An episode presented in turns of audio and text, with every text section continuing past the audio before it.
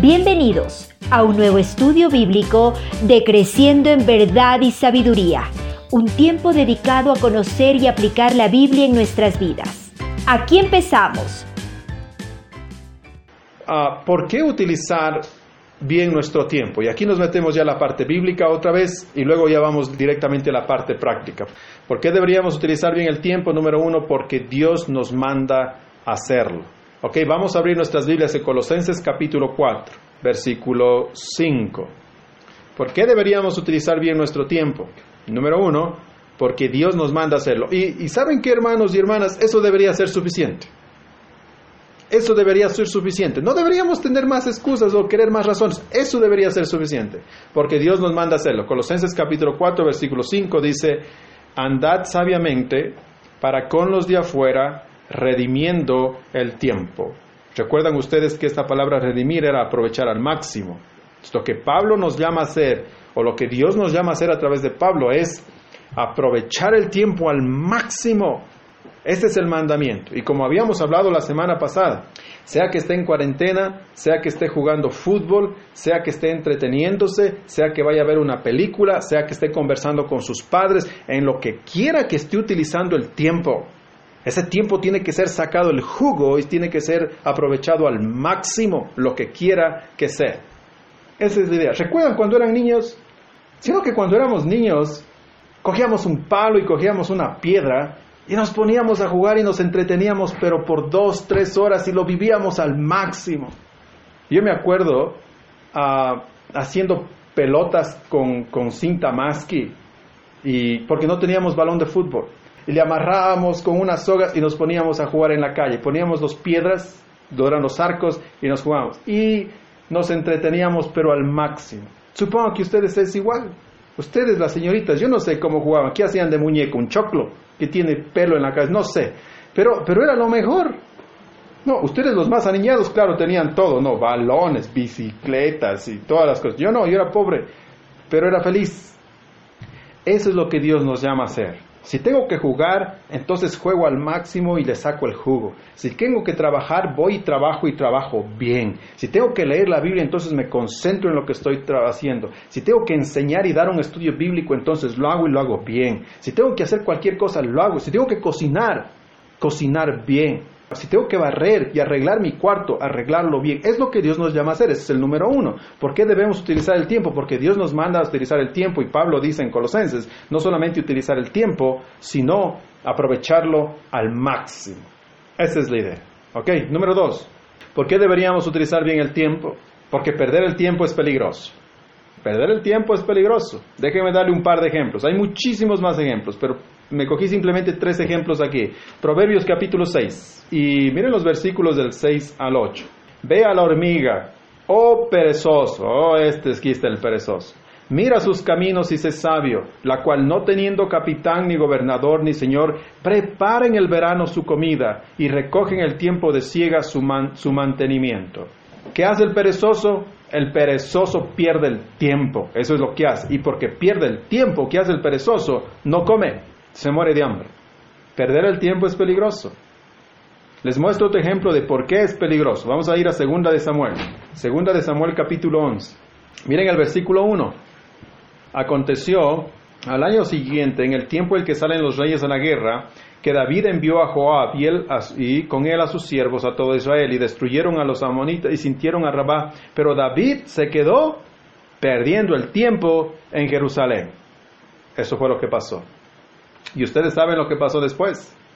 Le arruinó completamente, no solamente un momento, sino toda la vida a David. Perder el tiempo es peligroso. Tengan mucho cuidado. Les doy otro ejemplo. Vamos a ir a Primera de Corintios. Ah, este, este es interesante. Primera de Corintios capítulo 7. Miren el versículo 5. Pablo dice, no os neguéis el uno al otro, a no ser por algún tiempo de mutuo consentimiento, para ocuparos sosegadamente en la oración y volver a juntaros en uno, para que no os, tiente Satanás a causa de vuestra incontinencia. Si ustedes no recuerdan el contexto, este es un consejo para los casados. Pablo le dice a los casados, ¿quieren estar separados? Sepárense solo por un momento, si es que tienen que hacer alguna cosa, para orar o alguna cosa así. Pero no estén separados mucho tiempo porque el diablo los va a tentar. No hagan eso. No es buen uso del tiempo entonces para los casados, en este caso, estar apartados por mucho tiempo de su cónyuge. No está bien. Note, y ustedes pueden coger cualquier cosa de la Biblia y aplicarlo a este punto. La cosa es, ¿por qué deberíamos utilizar bien el tiempo? Porque perder el tiempo es peligroso. Estar perdiendo el tiempo es peligroso. Tengan cuidado. Número tres, ¿Por qué deberíamos ver aprovechar bien el tiempo? ¿Qué dice la Biblia? Porque el tiempo bien aprovechado, por otro lado, es beneficioso, totalmente beneficioso. Vamos a ir al Salmo 1 para notar algo aquí. Salmo 1. Los versículos del 1 al 3, que son versículos también bastante conocidos, tal vez algunos de ustedes incluso los han memorizado.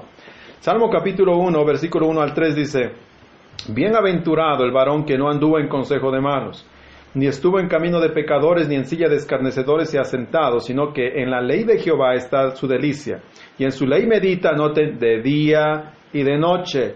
Será como árbol plantado junto a corrientes de aguas, que da su fruto en su tiempo, y su hoja no cae, y todo lo que hace prosperará.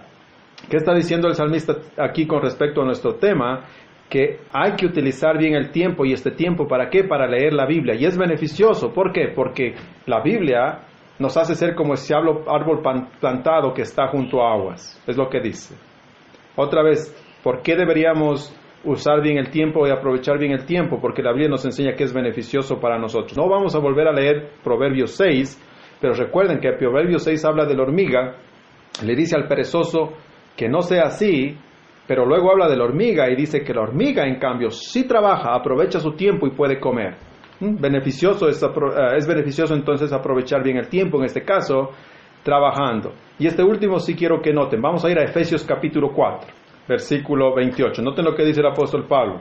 El que hurtaba no hurte más, sino trabaje, haciendo con sus manos lo que es bueno, para que tenga que compartir con el que padece necesidad. Noten aquí que Pablo dice, utilicen el tiempo en trabajar. ¿Para qué? Para que entonces tengan algo que compartir con los demás tiempo bien aprovechado entonces es un tiempo que se aprovecha en trabajar para poder compartir.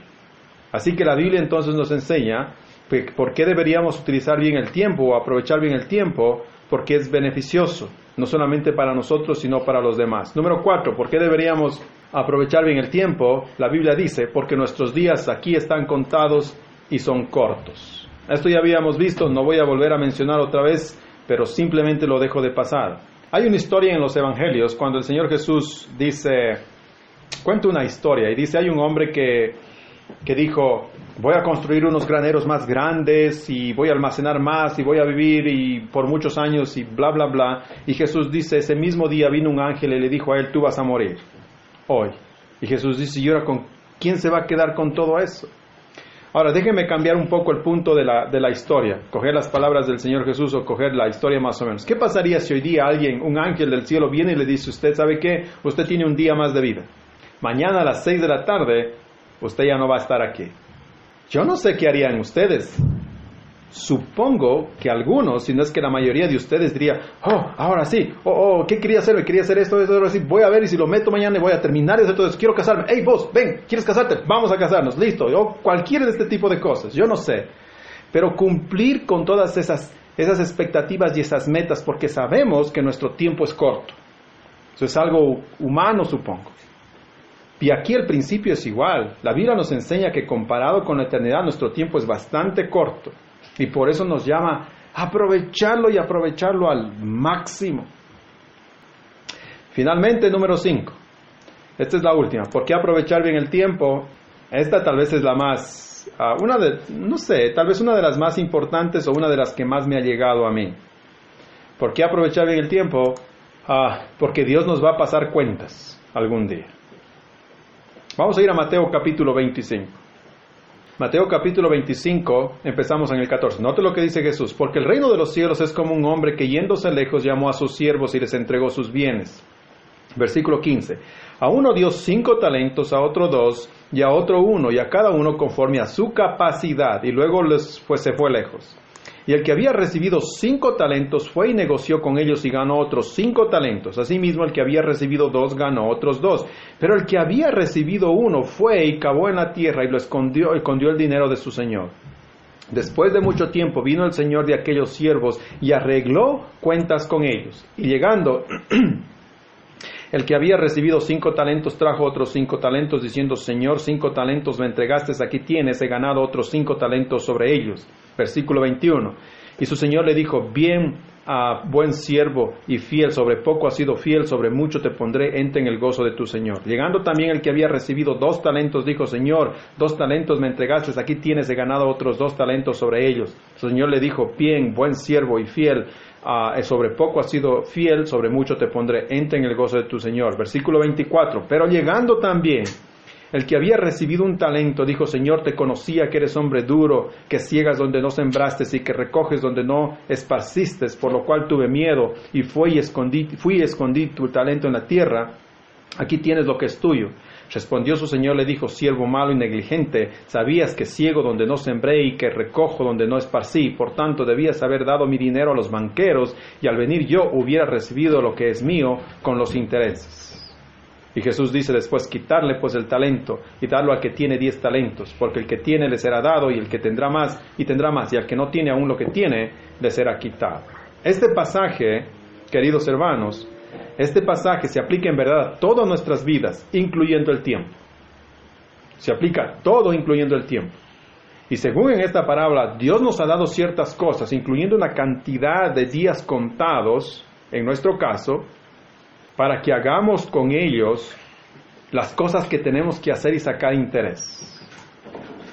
Noten por favor, el punto de la parábola es ese. Dios nos ha dado algo, en este caso tiempo, y algún día va a venir y nos va a pasar cuentas por eso que hemos hecho con el tiempo. Ahora, ¿cuál es la causa del problema? ¿Por qué perdemos el tiempo? ¿Ok? Usted puede poner cualquier causa. ¿Ok? Puede poner, pero al final solo hay una.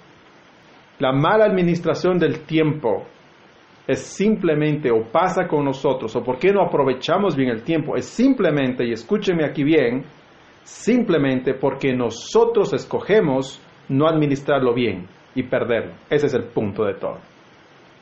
Porque nosotros escogemos no. Aquí no voy a meterme con otras personas que dicen, no, es que siempre hay una excusa, es que es la culpa del otro, es que así yo crecí, es que así. No, Señor. No, Señor.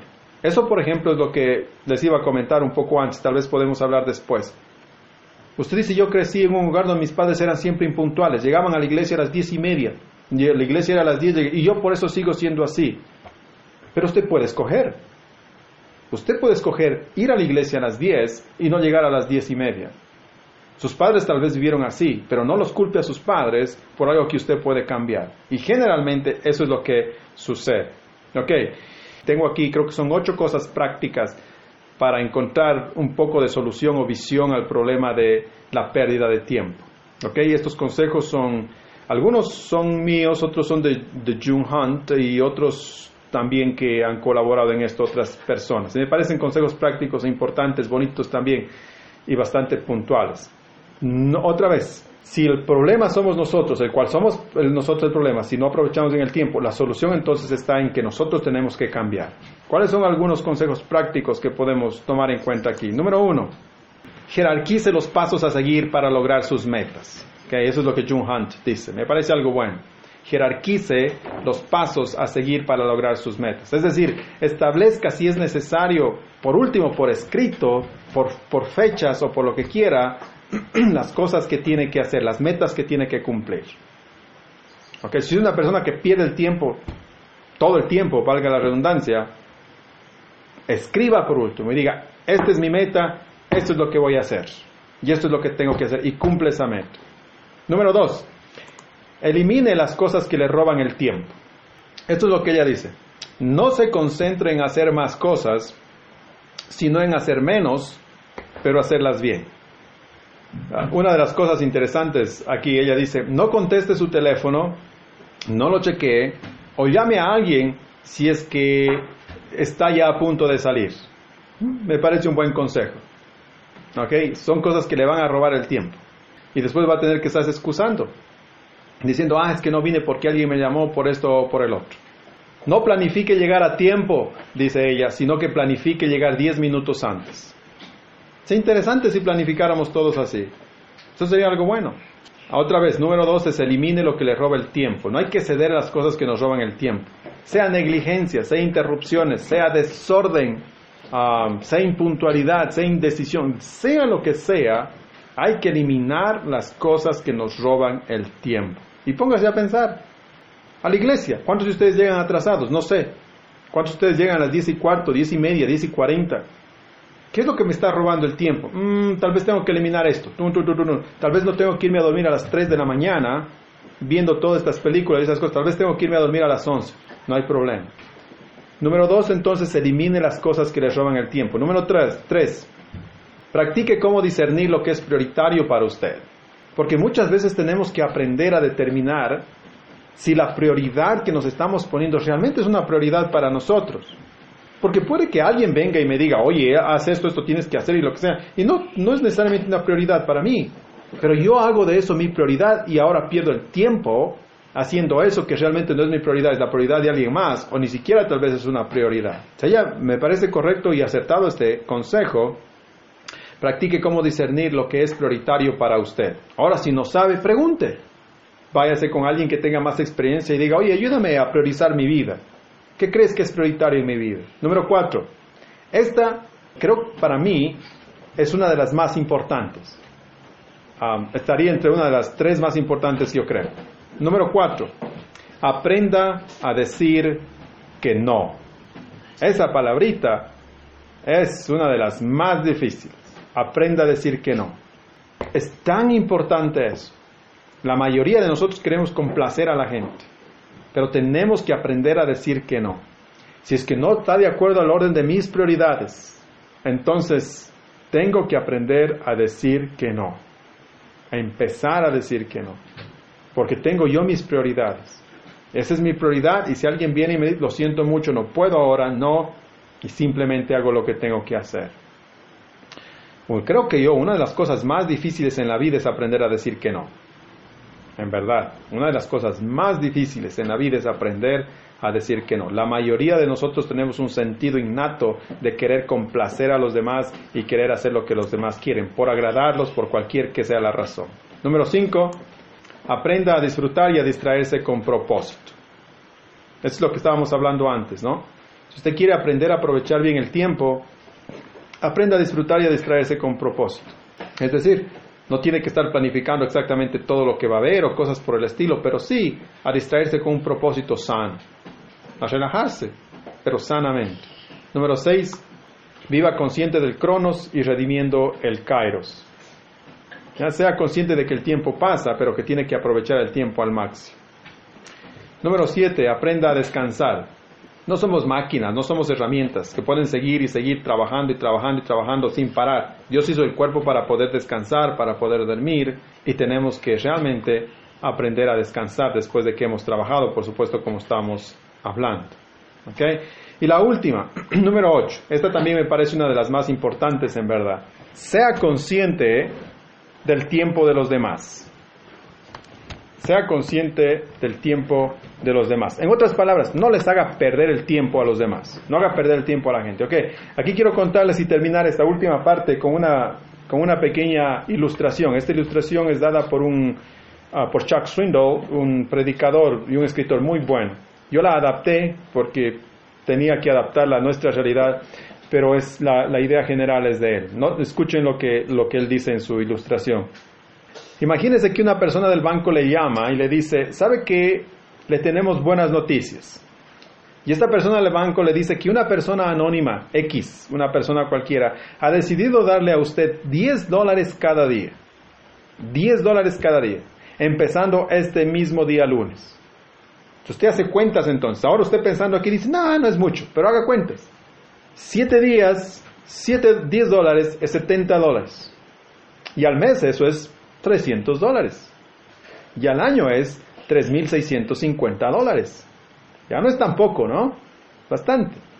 Sin embargo, esta persona que quiere darle este dinero ha puesto una condición. ¿Ok? Hay una condición. La persona ha dicho que usted debe gastar estos 10 dólares todos los días. Usted debe gastar estos 10 dólares todos los días. Y si por alguna razón no lo hace, no gaste esos 10 dólares, esos 10 dólares se los lleva el banco. Y no hay devolución, no hay nada, se los lleva el banco. No se queda ni con usted ese dinero, ni vuelve a la persona que se lo dio. Los dos pierden ese dinero. ¿Ok? El banco se lo lleva. Ahora, Swindle dice, o Chuck Swindle, el que cuenta la historia, dice, ahora aplique esta misma idea al tiempo. Cada día alguien le da a usted su tiempo. Digamos que les da unos 10 minutos. Yo puse 10 minutos, hermanos. Pero si calculamos el tiempo que ustedes están pasando con su familia o cualquiera, son, no son 10 minutos, es un mundo de tiempo. Yo puse 10 minutos. Piense lo mismo con relación. Alguien le da a usted 10 minutos, ¿ok? En su día. Esos 10 minutos, ¿ok? Que le dan cada día, son 10 minutos a la semana, son 70 minutos, al mes son 300 minutos y al año son 3.650 minutos. Es bastante tiempo, son 60 horas si hace la división. Alrededor de 60 horas. Ahora piense, las mismas condiciones se aplican al tiempo que a nuestra historia del dinero. Esos 10 minutos no pueden recuperarse ni son reembolsables, se pierden. La persona que deposita en usted esos 10 minutos espera que usted los aproveche. Si no lo hace, ese dinero se pierde. Así que cuando una persona te dice, nos vemos a tal hora, y usted llega tarde, le está haciendo perder minutos valiosos a esa persona, minutos que no volverán. Literalmente le está haciendo perder el tiempo. Que a la final, si sumamos ese tiempo que hacemos perder a los demás, no solamente a una persona, sino a muchas otras personas con nuestra impuntualidad, eso en una semana, en un mes y en un año va a ser realmente bastante tiempo que hacemos perder a los demás. Si es que somos maestros, si es que somos profesores, algunos de ustedes son profesionales, tienen gente viniendo a escucharlos a ustedes. Si hay gente que depende de nosotros, es importante aprender a respetar el tiempo de esa gente. Esa gente está depositando tiempo en nosotros. Así no sea un profesional, tal vez si su padre o su madre o su hermano o su amigo viene a sentarse a querer conversar con usted unos 5, 10, 15, 20, 30 minutos, esa persona está depositando en usted su tiempo. Y el tiempo, ese tiempo es valioso y no es recuperable. Y cada vez que usted o alguien invierte tiempo en usted o en nosotros, entonces nosotros tenemos la responsabilidad de usar ese tiempo que nos dan bien, debemos poner atención, debemos hablar, debemos comprar, yo qué sé, pero utilizar bien ese tiempo. Y eso es algo súper importante. Entonces, la número 8, ah, estamos hablando de los pasos para encontrar la solución. Parte para encontrar la solución es que sea consciente del tiempo de los demás. Aprenda a respetar el tiempo de los demás. Eso a mí no me gusta, por ejemplo, de la iglesia, es lo que iba a decir más antes. Llegar a las diez y media no les, estamos pidiendo en la iglesia que vengan un día lunes a las 12 del día. Es un día domingo a las 10 de la mañana. Tampoco es el día domingo a las 8 de la mañana. Es día domingo a las 10 de la mañana. Y no importa, yo he dicho antes, incluso públicamente y ahora hasta, creo que está grabado todo eso. Yo he dicho antes que ni siquiera es cuestión de, de distancia. Piensen ustedes mismos. Personas que viven mucho más lejos de la iglesia llegan mucho más pronto que los que llegan más cerca. ¡Qué vergüenza! En realidad es así, es una vergüenza, porque hacen perder el tiempo, son irresponsables y hacemos perder tiempo a otras personas. Eso no está bien. Y ese tiempo, como vimos ahora, es un tiempo que no se puede recuperar. No se puede recuperar. Y la solución es fácil. La solución está en nosotros. ¿Cómo aprovechar bien el tiempo entonces? tomando en cuenta los parámetros bíblicos. En un resumen de todo lo que hemos hecho, hablado estas dos semanas, es básicamente esto. La Biblia nos enseña a que Dios nos da un tiempo contado aquí en este mundo y que cada una de esas cosas tiene que ser aprovechada y aprovechada al máximo. Y si no la aprovecho, es mi culpa. Y tengo que aprender a hacerlo por algunas razones, porque es positivo, porque me va a traer muchos beneficios y porque Dios me va a pasar cuentas. Básicamente eso es lo que hemos hablado, eso es lo que hemos dicho estas dos semanas. Aquí termina el estudio de hoy, pero los invitamos a que nos acompañen la próxima semana para seguir creciendo juntos en verdad y sabiduría.